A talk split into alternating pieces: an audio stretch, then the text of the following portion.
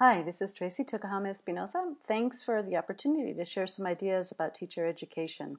In general terms, I believe that teacher education should be transdisciplinary and research based. It should be differentiated with a hierarchy of conceptual knowledge, and it should also be mastery focused. The design of the actual experience should be neuroconstructivist, and I'll explain that a little bit more in detail in a second. And it should also leverage technology in the best way possible to create accessibility to teachers all around the world. Come up with this list based on the structure of backward design, identifying first what it is that we're after in general teacher education, how will we measure progress towards that, and then what do we actually do about it. And I begin with the premise that if we presume, and many do, that the 21st century skills that we look for in students have to do with things like acting autonomously or working with heterogeneous groups or understanding how to identify problems and resolve them, people who embrace complexity and who are critical and creative thinkers, if we're looking for all of this in our students in the education we provide, then we ourselves as teachers have to have all of these characteristics and more.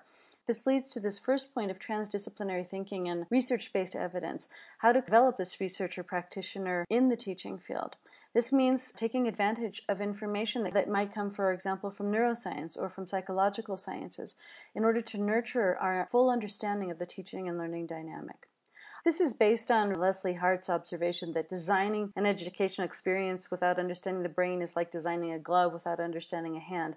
I do believe that the brain is the organ of our profession and that teachers need to know a bit more about it than they do today, which means that content area knowledge for teachers should include not only information from education, but also information from neuroscience as well as from psychology. This to me is really basic in teacher education in the 21st century. This leads to the second point. I firmly believe that teacher education should be differentiated. Just as we differentiate in the classroom to meet the needs of different students, we should think about this in teacher education. Different teachers need different things at different times of their career. Reaching mastery should not only be based on this idea of how, you know, longevity, how long you've been in the field, but also more importantly perhaps the depth of the knowledge that you have in core areas of the teaching and learning dynamic. This leads to the fourth point of neuroconstructivism and how do we actually design that experience. And just as we do constructivism within our own classes, in which we, we help students develop core concept knowledge first, and then on top of that, we can slowly build higher order concepts, we should do this within teacher training throughout the career as well. This means introducing fundamental concepts in the early years and then different levels of knowledge throughout a teacher's career. In concrete terms, this would look like, for example, the university teacher in training, the person who's becoming a teacher at first, needs to work on fundamentals that will be developed throughout the teacher's career. So, in addition to understanding domain area knowledge, Pedagogical knowledge should include things like fundamental teacher attitudes.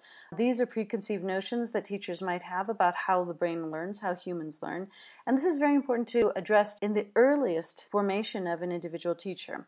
Why? Because we know that, while things like knowledge and skills, or uh, dates, facts, formulas, conceptual theories about how the brain learns, skills like how to develop a rubric or how to apply a certain strategy, those things are relatively easy to learn.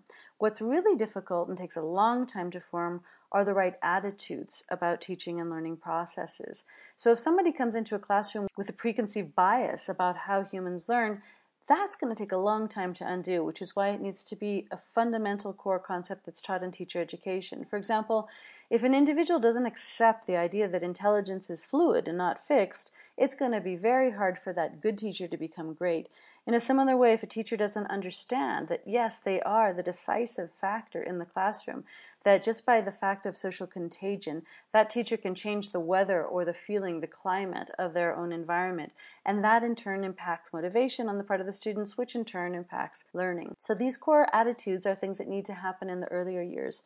Then the teachers move on to novice learning, to advanced beginner learning, and all of these are divided in very much the same way. You have basic information about how the brain learns, and then you also have information about different types of methods of instruction as well as methods of evaluation. You move on then through the track until you become an expert and then hopefully to, to reaching mastery in teaching. This more holistic vision, you know, how do teachers grow throughout their professional career is a more efficient way to approach teacher education. And this leads us to how we do this. And I would say in this context, how we teach teachers is just as important as what we teach teachers. I would highly recommend using a flipped classroom format. This means that we make videos beforehand in which we document the key ideas, definitions, concepts for teachers so that when we work together with them, we can dig deeper into those ideas and we can apply them in authentic contexts for the teachers. I would then recommend that there's a follow up with those teachers in which we document their progress towards mastery of those core concepts that are being taught. This can be done by doing something as simple as a 3 to 1 reflection three things you didn't know beforehand, two things that you're going to continue to research, and one thing that you will change about your own practice. And all of this can be documented within an e portfolio structure so that we can measure progress towards mastery throughout an individual's career. Finally, the last point I would say is that we really have to look at the accessibility of this information. Technology will help us leverage the distribution of information in a different way in which we can improve not only teacher access to the information, but the efficiency with which they learn the information. This moves us away from this question of just quantity, how many people get how many hours of teacher education, but more towards the issue of quality. How do we improve quality access to information based on scientific evidence? With that, I'll stop. Thank you very much for the opportunity.